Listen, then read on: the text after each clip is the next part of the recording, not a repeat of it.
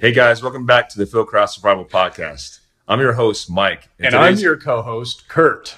Oh, sorry. We fucked that up. And then we have a, what is it? What's second to a co-host? A guest. We have a guest. Co-host. How the hell did you come up with that? It's alphabetical. You go boho, co-host. Okay. Either bohost or do-host. B, C, D, or DCB. All right. I'm now dumber having listened to that. Oh. So we're actually in Las Vegas, Nevada. He'd be a guest. He's a guest. Well, I don't even talk about him right now. Oh, okay. I don't care. Today's guest on our podcast is a buddy of ours that we've known for, about a year now? But his name is Travis Hess, and his Instagram account is @TravisHess_. But Travis is a former mill guy, veteran of 4 years, right? Active duty, and then went into the reserves and does protection for a living that we won't really talk about because he's under a non-disclosure, and also does a lot of marketing and stuff with off-road vehicles. Like he's got this phenomenal Toyota 4Runner build that he's tricked out that's on display at SEMA, and he's helped us before with marketing and everything else. Him and his significant other, Mrs. Mrs. Hess, Chelsea. Yeah, Mrs. Hess, Chelsea Hess. She's your fiance, right? No, not girlfriend. Yeah. Oh, he just threw me under the bus. Sorry. Oh, yeah. Sorry, my bad. So who's wifey in your cell phone? That's yeah. Oh, well, my bad. Yeah. Sorry. So, anyways, Travis, thanks for being here on the podcast. No worries. I just destroyed your reputation on social media. Set me up for failure. That's it, man. Yeah. So we want to talk to you about things that are going on in current events because we always kick it off with current events. Kind of get your perspective and then also talk about your build and the relationships that you've kind of I was going to do something quirky like SEMA and sealed or something like, I don't know. It just didn't make sense to me. I need more coffee. We need to tell everybody where we're at because this is like I just said it. No, we're in Las Vegas. Yeah. We're in Las Vegas. We're actually recording this podcast at our Airbnb. No big deal. In our underwear. In our underoos, all of us, which is pretty cool. And yeah, we're at SEMA. Obviously, my truck is on display there. The Fieldcraft Tacoma build for Gold Star Teen Adventures. And we're going to have some other cool guests later today. And we're going to record another podcast and do that. I'm not going to tell you who it is yet. You'll find out when that podcast drops. Yeah, you got a lot of them too. Yeah. You got Mason coming in. And that's right. So a lot of them, good ones. Pearl's out in the yard getting into shenanigans. She just gave me the guilty look. She looked back. Yeah. We're going to, whatever the deposit was, I'm pretty sure they're taking it out of all of our checking accounts. She ripped out all the plumbing in the entire house. She's pulling a line. And now she's raping the backyard. So, yeah. Hey, everything in the backyard. Everything. Digging, pulling out irrigation systems, it's lights. It's not good. Are you done? Yeah, I am. Okay, let's move on. Travis, tell us about yourself, man. You're a man's man. We just found out this morning. Mean? Well, we found out this morning he was on an MTV show when he was like 17, 18. Oh, and he was in bedazzled skull jeans on MTV. It's a show. It's a show, right? You guys? Yeah, it's a show. It was like one of those parental control things. No, I forgot about it. Sit next to a star, MTV star. Yeah, I made it. Is that how you got your fame? Like is that where it started? Yeah, that's where it started. I was slinging myself to MTV. No, they. Yeah, I forgot about that whole thing until one of my other army buddies brought it up. Yeah, I had a girlfriend when I was in high school that had the same jeans from Hot Topic. They're pretty sweet. No, the belt was from Hot Topic. Oh, okay. The belt's from Hot Topic. The pants were from Buckle. They were, yeah. He had an Affliction t-shirt on. Yep. All skulls, head to toe. Actually, tell the story about how the guys that you used to work with in the military discovered that episode because you have a buddy that was in Germany that was wounded, right? Mm-hmm. And he was like hanging out. You're telling the story. Anyways, yeah, I should let him tell it. Sorry. It's a cool story. I woke up this morning to a bunch of tags, a bunch of people tagging my name and stuff, and on Facebook. So I looked into it, and it's one of my buddies. I won't name, but he's in Germany. Took a round to the hand out in Afghanistan, and he's just hanging out. So he's watching MTV reruns all day. Hell yeah. And this video pops up, and he goes, I think that's Hess. And so he posted a picture of it and tagged every single person in our company. And sure enough, it just one thing led to another, and I had to confirm it. I wish I could deny it. So if I screen capture that on Facebook and then put it on Instagram, do it. Then yeah, I think that would be pretty cool. I think it'd be fun.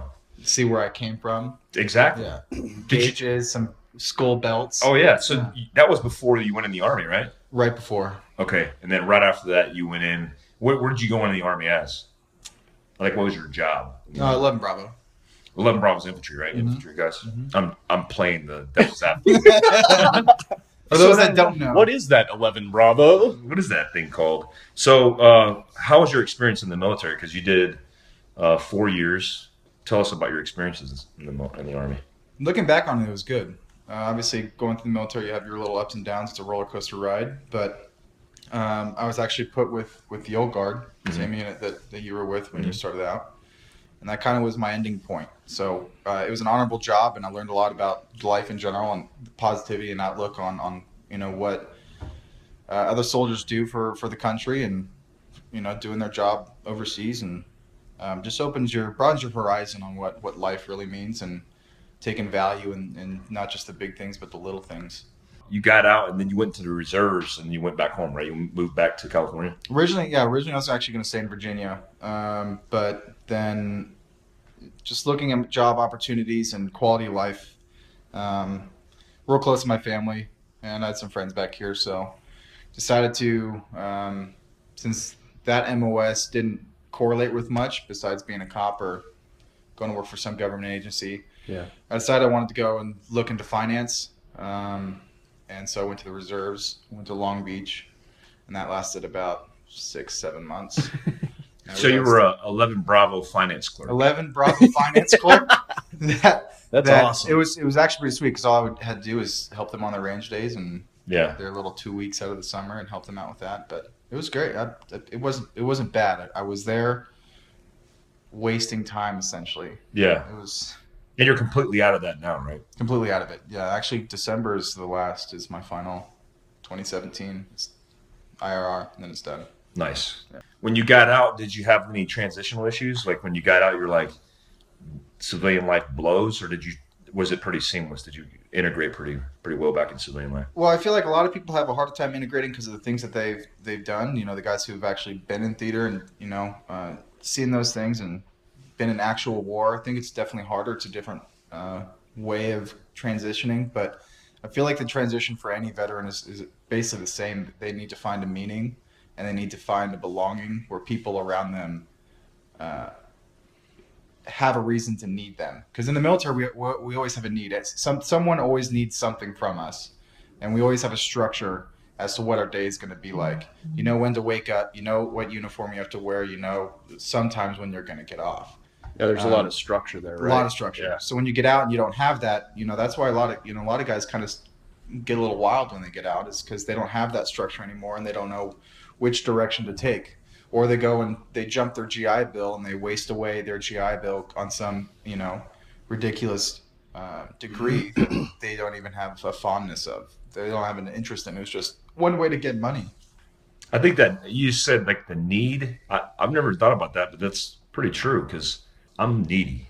Like I need. It's funny because that's part of like when in relationships and career and life, like we want to be needed. We want to feel like we're needed. Mm-hmm. And I think you're right because when the military, we're always needed and we're always wanting to fill that so we feel purpose because mm-hmm. that's like the execution of a purpose. I think that's the whole thing, like we were talking about with what Sebastian Junger talks about in Tribe, is a sense of belonging. People need that. And there's a reason why young men join the military to prove themselves or to do things like that, because it's in our DNA. So when you leave that, obviously you had that military tribe, like we've talked about in several other podcasts. You come back home and that tribe is different. They don't have the same standards that you have, that you've learned in the military. The work ethic, some different things. Obviously, not all people are like that, right? But I think specifically like in combat arms units and special operations units, those are special units to be in because there's a lot of discipline there. There's a lot of structure, and you know, it's a special tribe to be a part of. And then when you leave that, That's what we've talked about a bunch, is those transitional issues. You don't find a tribe like that, which is, I think, honestly, why Mike and I work together now, because we're always looking for dudes that are like that, you know, like we were, we are. And so it's easy for us to work together because we're used to how we operate. Yeah. That's why our circle is small, you know, and it's very Fieldcraft small. Is two of us. I have lots of friends, Kurt and Pearl, both of them. What were some ways that you kind of found that, you know, that belonging or that need or that purpose that you're talking about? It's the same way. I mean, you guys are, it's finding people that, you know, the conversations I had with friends outside of the military compared to the conversation I had with friends in the military, we can say some really weird stuff. And yeah. We'll don't question. Judge you. Yeah, exactly. Yeah.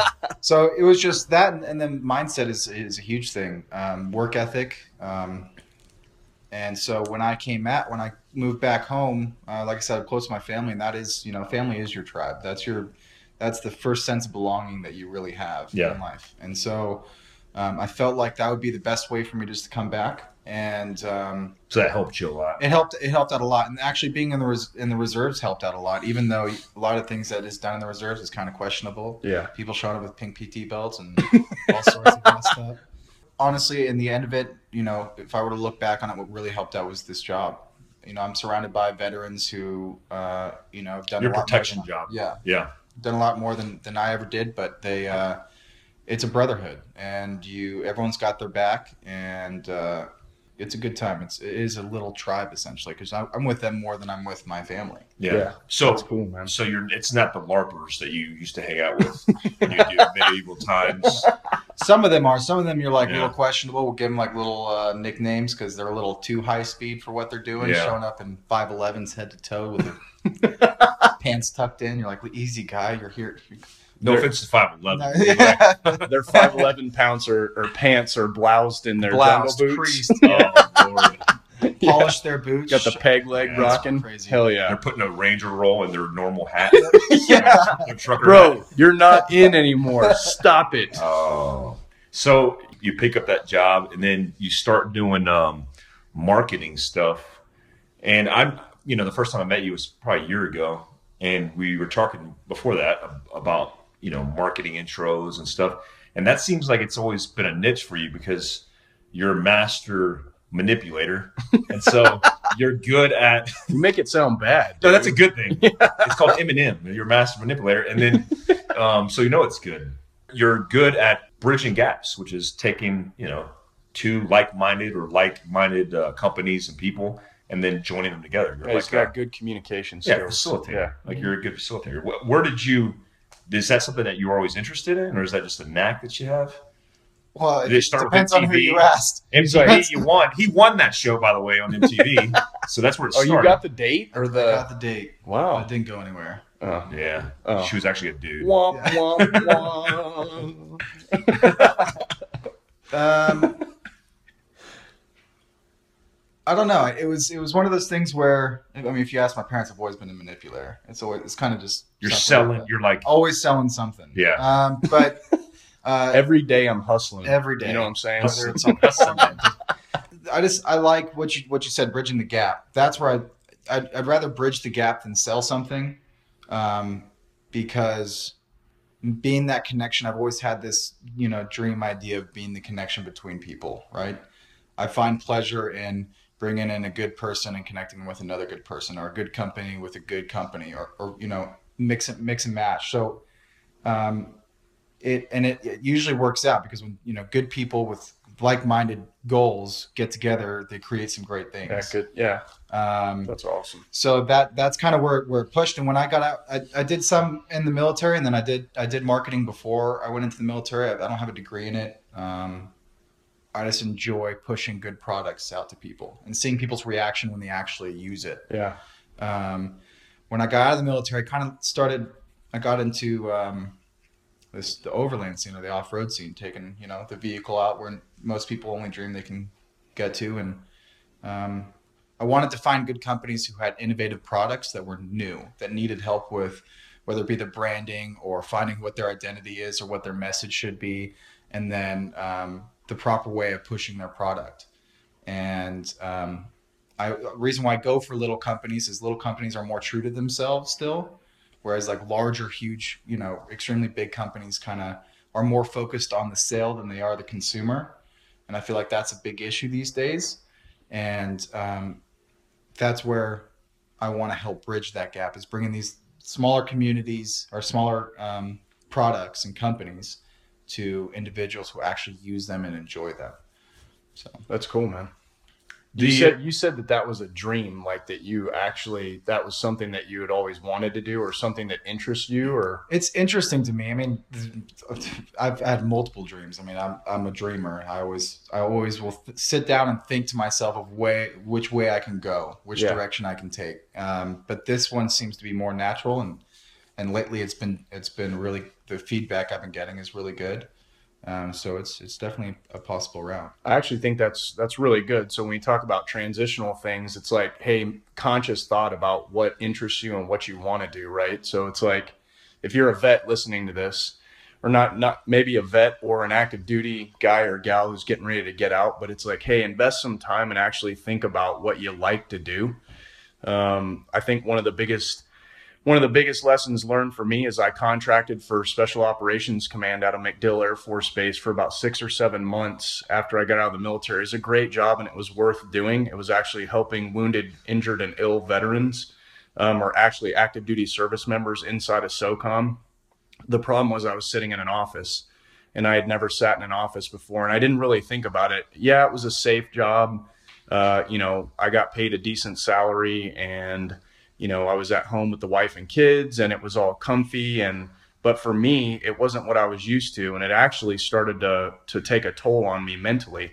And probably 3 to 4 months into that job, I'd actually called Mike and talked to him about moving out west and working. And it wasn't necessarily for Fieldcraft. And then it just, everything ended up working out. But I didn't put a lot of time and energy.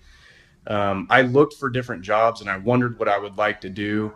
And I was trying to figure out what I could be passionate about still. And, you know, I should have put more time and energy into it and not played it so safe in picking what I ended up doing for 6 or 7 months getting out. But don't forget this, life goes on. Even if you make the wrong decision when you first get out or whatever that ends up being, hey, you can shift fire. You can shift and lift fire and go and do something else, and don't be afraid to do it. I think the big problem is, and I dealt with it too, is a lot of us get out without having a plan. We're told for, you know, almost a year to have a plan when to get out. Right. We don't take it seriously. We think, you know, it's pushing our heads that we're going to have a job when we get out. Right. I mean, when I first got out, my first job was I was a barista. I worked in a coffee shop and served wine and stuff. But the problem is that when people get into these jobs, they end up getting a little complacent. Right. And complacency kills. Right. And it does in a lot of different areas in our lives, right? Oh, yeah. Whether it's, we talk about survival or whatever, right? Mental health, whatever. And I think people start looking at the work week. I always like compare it to like when you were a child in school, had those golden stars. Right.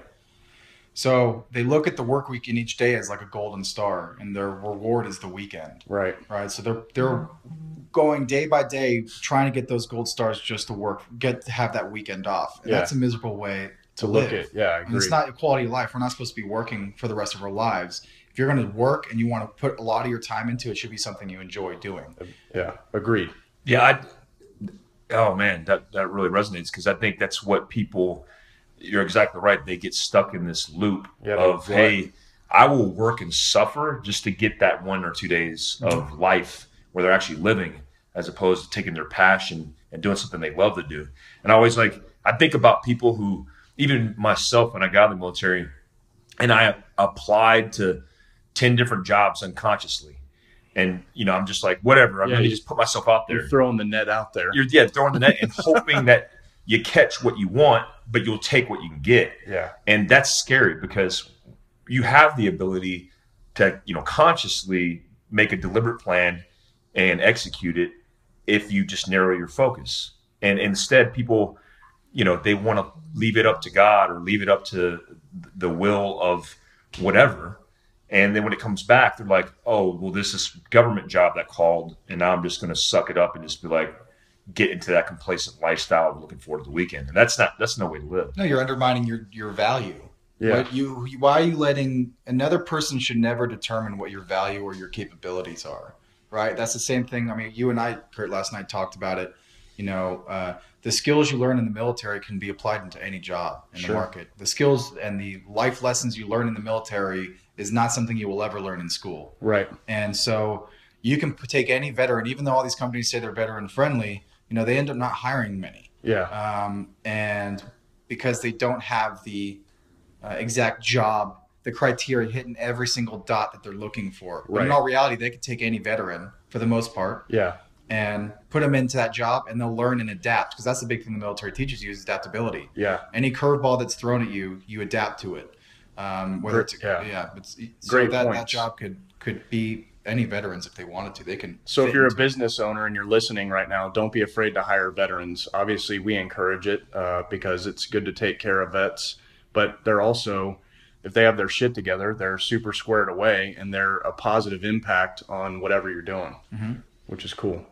So what would you say your weaknesses are? Because, you know, everybody talks about their strengths, and is there weaknesses that you have, and what are you kind of doing to improve them? Weaknesses are probably, I think, too much. So if I kind of dive too far into what ifs, where it leads me down some multiple paths that really are unnecessary. So getting in the mindset of just staying positive of a situation is definitely something I work on every day, and not assuming the worst before I even get a word back, if that makes sense. Yeah. So silence, not having an immediate response from somebody doesn't mean it's bad. Yeah. And being patient, understanding that if it's meant to be, it's meant to be. If it's not, then it's not. And what I, sometimes still do is if I don't get that word back in a time frame that I personally think is the right time frame, then I'll start questioning if what I put into it was enough. Does that make sense? Yeah. It's like the scale of priority. It's like your priority isn't everybody else's scale of priority. We all have different ways of looking at things. Yeah. And I think that's a huge weakness of mine too, is just having, we call it tactical patience. Yeah. It just happened to me. I was like, why isn't my wife answering me back? Yeah. She doesn't love me. Yeah, and then I had a tear rolling down my cheek, and I was looking at Mike, and then I was like, cheer up, camper. Yeah. It's going to be okay, bro. You're going to be all right. And then 2 seconds later. And then my wife texted me, and she's like, I'm not ignoring you. I was on the phone with my sister, and I was like, oh, damn. All right. But that's a perfect point of the tribe, right? So you're going down that route of thinking negatively about the situation, right? But then you have, I'm in trouble. You have Mike, who gives you that positive outlook on it to keep you to be tactically patient on it and wait for the response back. Yep. And that's a huge thing also. You have all these veterans who don't have that. They don't have that other person to give them that rise. The support network. Exactly. Yeah. And my support came in the frame of, it was like, I'm so sad. Yeah. Our support is usually telling each other how weak or stupid we are. Yeah. And then we're like, damn, I am being stupid. Or weak. I'm being, a big puss. Usually it's Kurt's the weak. No. Nah. Dude, tell everybody how I held you in my arms when you were sad about a relationship, and I was like petting you and stuff. That happens like every day. That's in my life now. Pearl, when Pearl's not there, Kurt's there. So off-road stuff, like, off-road or mobility or everyday mobility, that's kind of what we like to talk about, because it's in the realm of survival, and we look at it as a platform for not only escape, which is good for mental health and mindset, but also physical evasion to get off the X or get away from a catastrophe. And you've built out 2016 trail Toyota 4Runner that, when we saw each other a year ago, my 4Runner was like 10 times better than yours. And now your shit's like Robotech. It's like a transformer. Yeah. So how did that happen? How'd you surpass me? With empty bank accounts. No. Well, I guess what you said on escape. In today's age, we're so confined in these little spaces with all these people around that we don't know, we don't trust, and so I wanted to be able to have the ability to go places that there would be no one else around. There's not even a footprint in the dirt that you were at. Yeah. And so I took a 4Runner. I had a Tahoe before, and I watched this video of Expedition Overland. They did this Alaska to like Panama, and now they're in South America. And so cool. That is cool. They travel and they live out of their trucks. They go and provide medical aid to these really small tribes in these areas, and it's an amazing thing. So that kind of inspired me to get into it, and went and bought a 2016 Toyota 4Runner Trail Edition, and then wasn't planning on doing much. I kind of have a problem with overdoing my vehicles. It's all right, man. The missus is the judge of that. The judge, the judge. So, and jury, and executioner. I started building. I was just going to do lift and tires, and then one thing led to another, and it was one of the guys named his name is Bernie, and he kind of brought me out on the trail, and I didn't really know about the overland community, or the off-road community very much. And I've always been an outdoors enthusiast, always finding different ways to enjoy it. And so this was a new route for me. And so I went into it and started seeing all these really cool trucks out there, or cool rigs, if some people call it that. And it started becoming a need versus a want. And I started wanting all these things and buying what I wanted, and not necessarily something that I actually needed at the time. But over time, I started making specific purchases that apply to what I may see, or what the trail I'm going to be on. And when I saw your truck in Nevada, when I was down there, it's kind of course, I was jealous. I mean, that thing was super nice. And then also seeing all my friends' rigs, they were doing them really well. And I was like, you know what? I want to go a certain direction with mine and do all that I can and try and find parts that no one else has. And so that kind of helped raise the bar a little bit. What's for an overland novice or somebody who wants to get into it, what are some staples of, like, you have to have specific things to be able to do overlanding? Is there anything that you would lay out, like top 3 things that you absolutely need? Well, first you have to figure out what your plans are, what your goals are, what kind of trails you're going to go to. Where you live is a huge thing. Yeah, geographic location is huge. So I think, for sure, your biggest thing is ground clearance. So, a suspension lift. You don't have to go with, the Icon Stage 7, though. We both have it and we both enjoy it. Yeah. But you don't need that. You can go buy a relatively good suspension lift. So that way you have better ground clearance. Tires are a must too. Most especially 4Runners that come with these highway tires. Yeah. They won't hold up worth anything. So just get a good all-terrain. What tires do you recommend?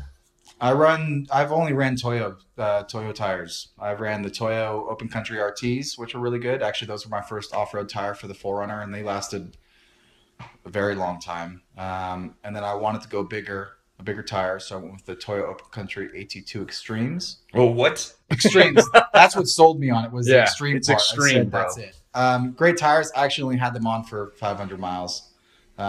Before SEMA happened, and then they wanted me to put their MTs on, and actually now I'm I'm just going to leave these on, which I'm going to as well, the Toyo MTs. I think we both are. Yeah, we were definitely looking at them and talking about them for sure. Yeah, definitely transition to the Toyo MTs. And then outside of suspension and tires, I recommend medical for sure.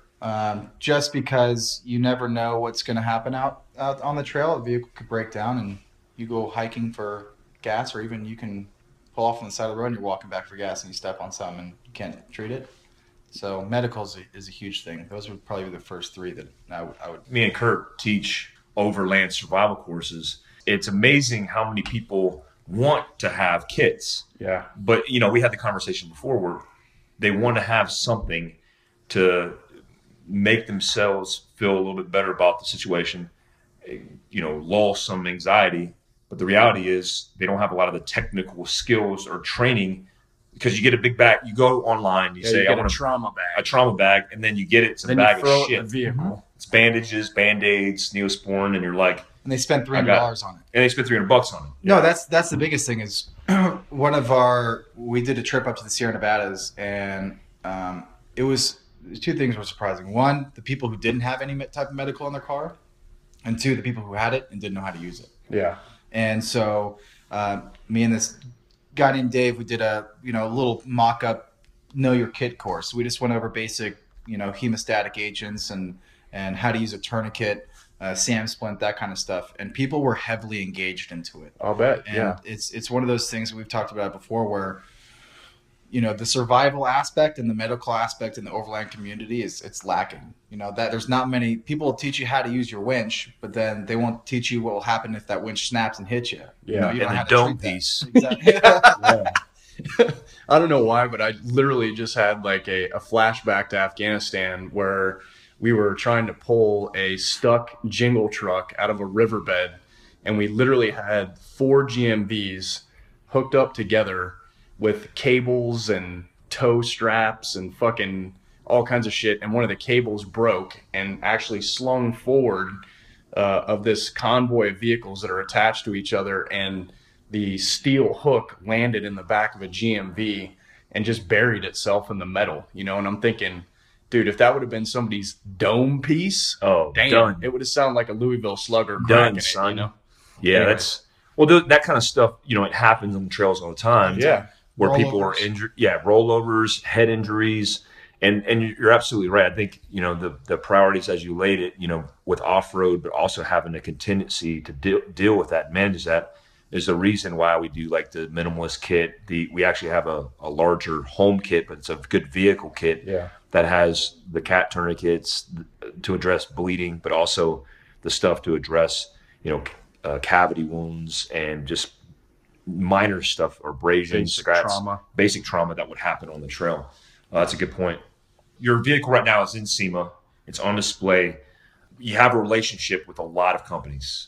And, you know, when we talked about the relationships you have with companies, they're not necessarily giving you free shit. I mean, you're paying for it, and you're like bridging the gap between the company and the consumer as almost like this test bed, this test dummy, for lack of a better term. I knew you were going to say something because you started to smile. You're like, you're a test dummy. Got ya. But when I looked at your truck, some of the things that impressed me are that everything's a utility option. It's like your truck is like the Gerber multi-tool. Yeah, it's like super functional. Yeah, there's nothing there that's just like glitz and glamour. It's all functional stuff.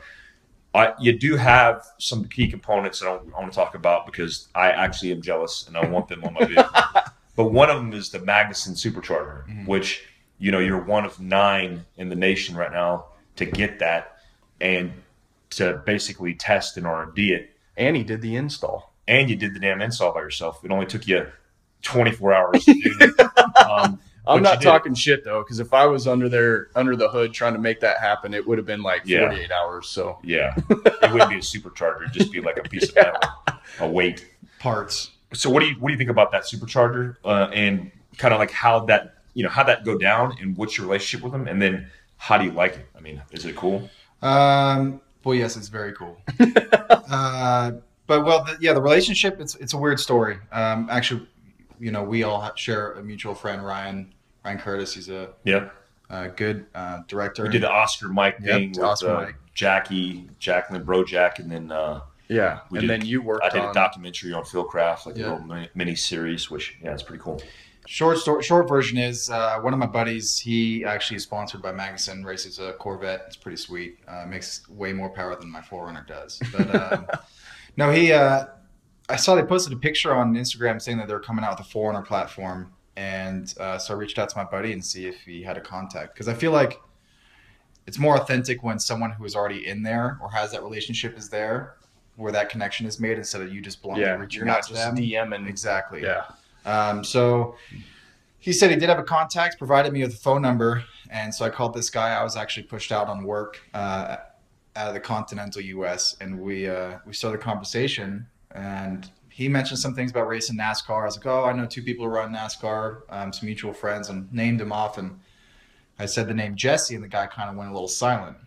And I said, I was like, yeah, he's a veteran. He was in the Navy. And then he's actually on my friend's show, Oscar Mike. And he wasn't saying anything. I was like, all right, he's a black dude. And he goes, you're talking to him. I'm like, oh, Jesse. I was like, dude, we met at Oscar Mike. He goes, oh, wow. So we set a meeting time and went down and told them, you know, my goal behind it and what I can help them do. And then a few months later, there's one sitting for me to install or figure out how to install. That's awesome. And so you went in there and they're like, you're like, dude, this is going to be easy because I'm going to show up and I'm going to watch the install, manage stuff. And they're like, no, bro, get your crescent wrench. Oh yeah. I had the mindset that I was just going to oversee and take some good, I actually had my buddy AJ come and take some pictures of it. Little did I know is, you know, they handed me the instructions and said, have fun. Let us know if there's anything in the instructions that makes sense. And I understand why they did that. I mean, they wanted to make the kit as easy that you don't have to be master tech to install it. A dummy can do it. And that's exactly what happened. So it's so easy a caveman can do it. It took us like 11 hours. It was pretty bad. 11 hours, and that was right after I got off work. So I ended up being up for about, almost 40 hours getting this thing put in. But it was all worth it. Totally worth it. And it's worth every penny. I didn't get it for free. I did pay for it, and it's changed the vehicle immensely. Do you have some numbers on horsepower? Yeah. So I can say what my numbers were. And keep in mind, it's on 34s, so it's different. You lose percentage, larger tire you get. But I went in with those, and I dynoed to the wheels 217, 218. So that's about right, saying that it comes 270 to the motor from the factory, and you have X amount of percentage loss in that from the motor to the wheels. So put the supercharger in, and the last dyno we did, I'm still testing one of the tunes, but the last dyno was 336, 307 to the wheels. So that's just over 4. I mean, that's more than what a Tundra makes. Wow. Damn. So awesome.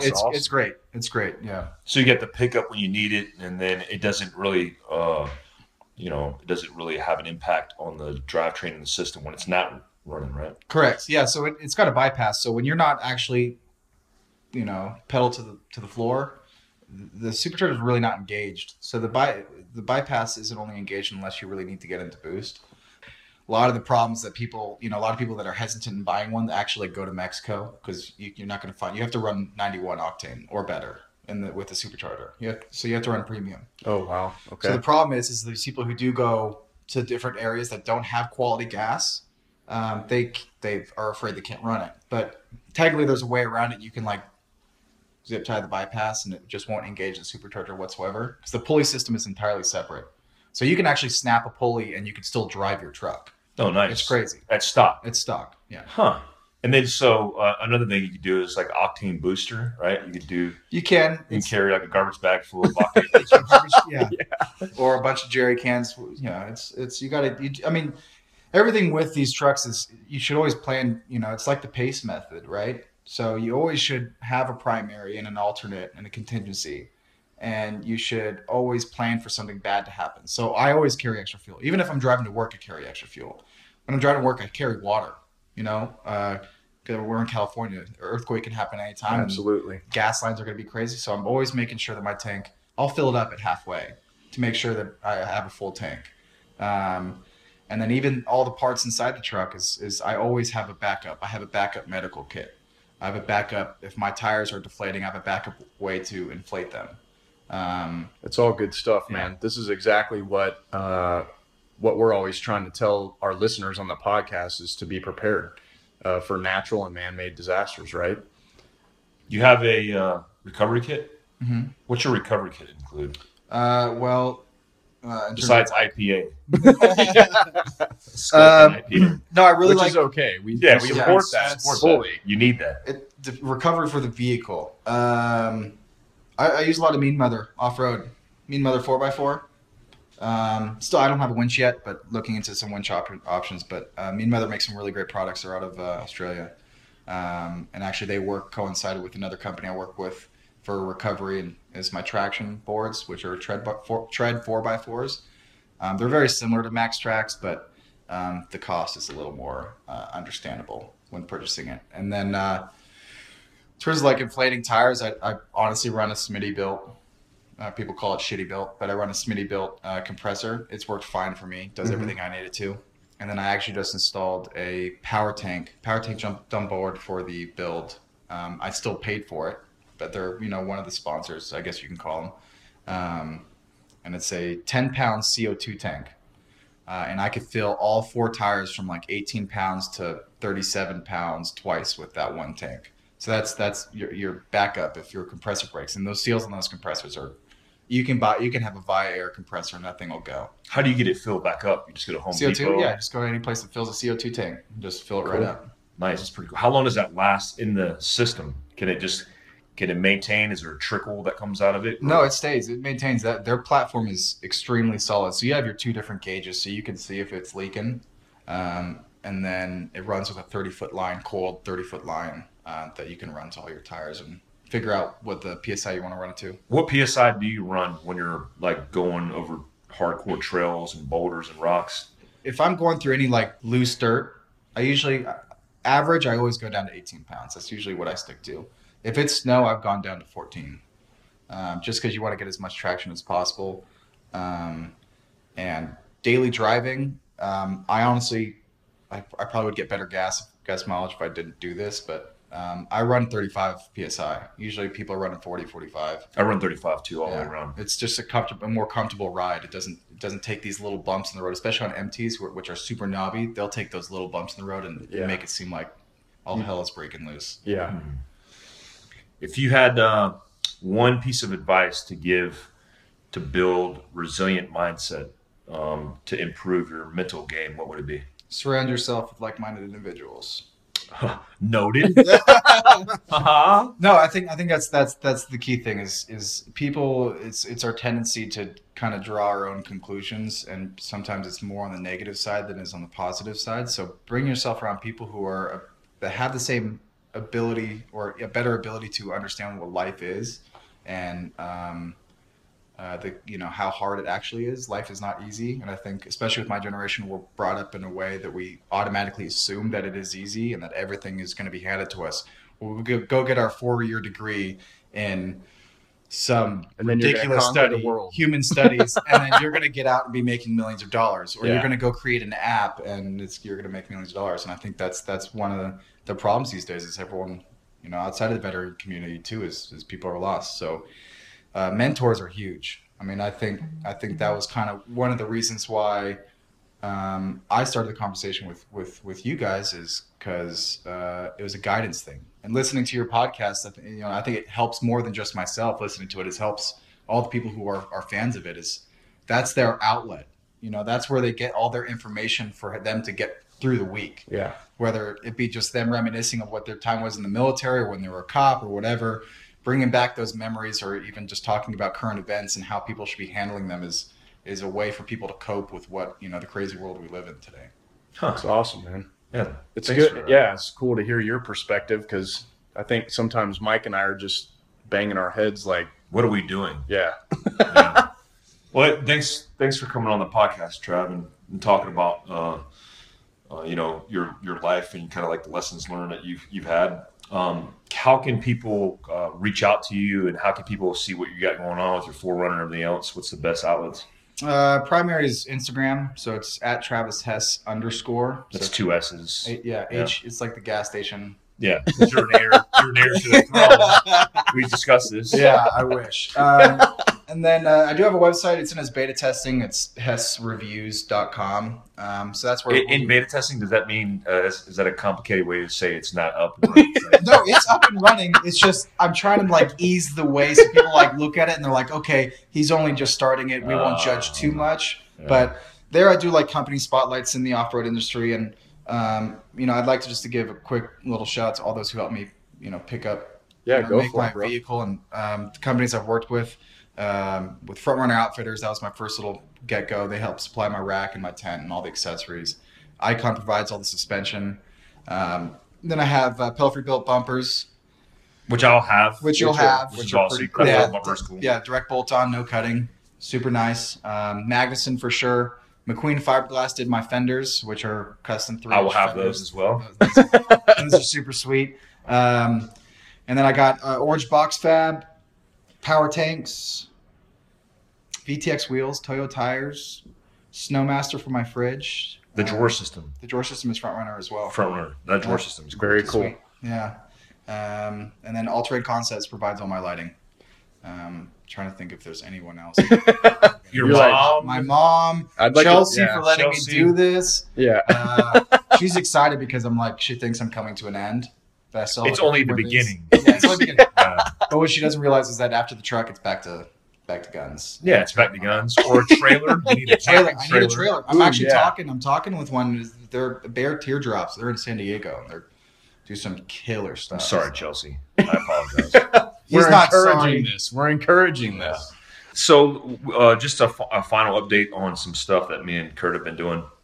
One is this tribe thing that we talked about. We give tribe updates, and we call it the tribe update, and it's a free service. Mm-hmm. We do it weekly. We did it yesterday with a walk around of Travis's 4Runner.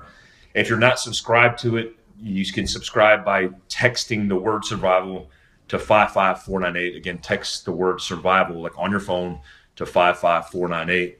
And then we just finalized our plans for the upgrade. Yeah. And the upgrade, tribe upgrade, is basically an advancement of the update where you get more information. Right. You get tutorials every 2 weeks. Right. You get a t-shirt, you get a membership coin that allows you VIP access to our survival expo that's going to be in April in Burnett, Texas. Yeah. Which we're really excited about. Actually, Travis is helping us with that. The way that you can be part of the tribe is also through our website. And we have a sign up on there that you can provide your email and that will come, that update will come to you via email as well. Yep. So you just don't have to give us your number. I mean, right. You want your number. It's easier actually, but we'll take emails as well. Also, some other incentives is, you know, we're looking at doing webinars where you have access to those webinars. You know, we have the newsletter /update. We do it via video. But these tutorial videos are literally teaching you the same stuff that we teach in courses. Right. You know, it's a roll up of you can pay monthly or annually and get a better deal annually. But, you know, the incentive is obviously if you plan on coming to our course, but you can't because you can't travel. Yeah. Well, you get the same version of it in a YouTube based format where you could basically get a private link to that video and then watch it and source it anytime you want.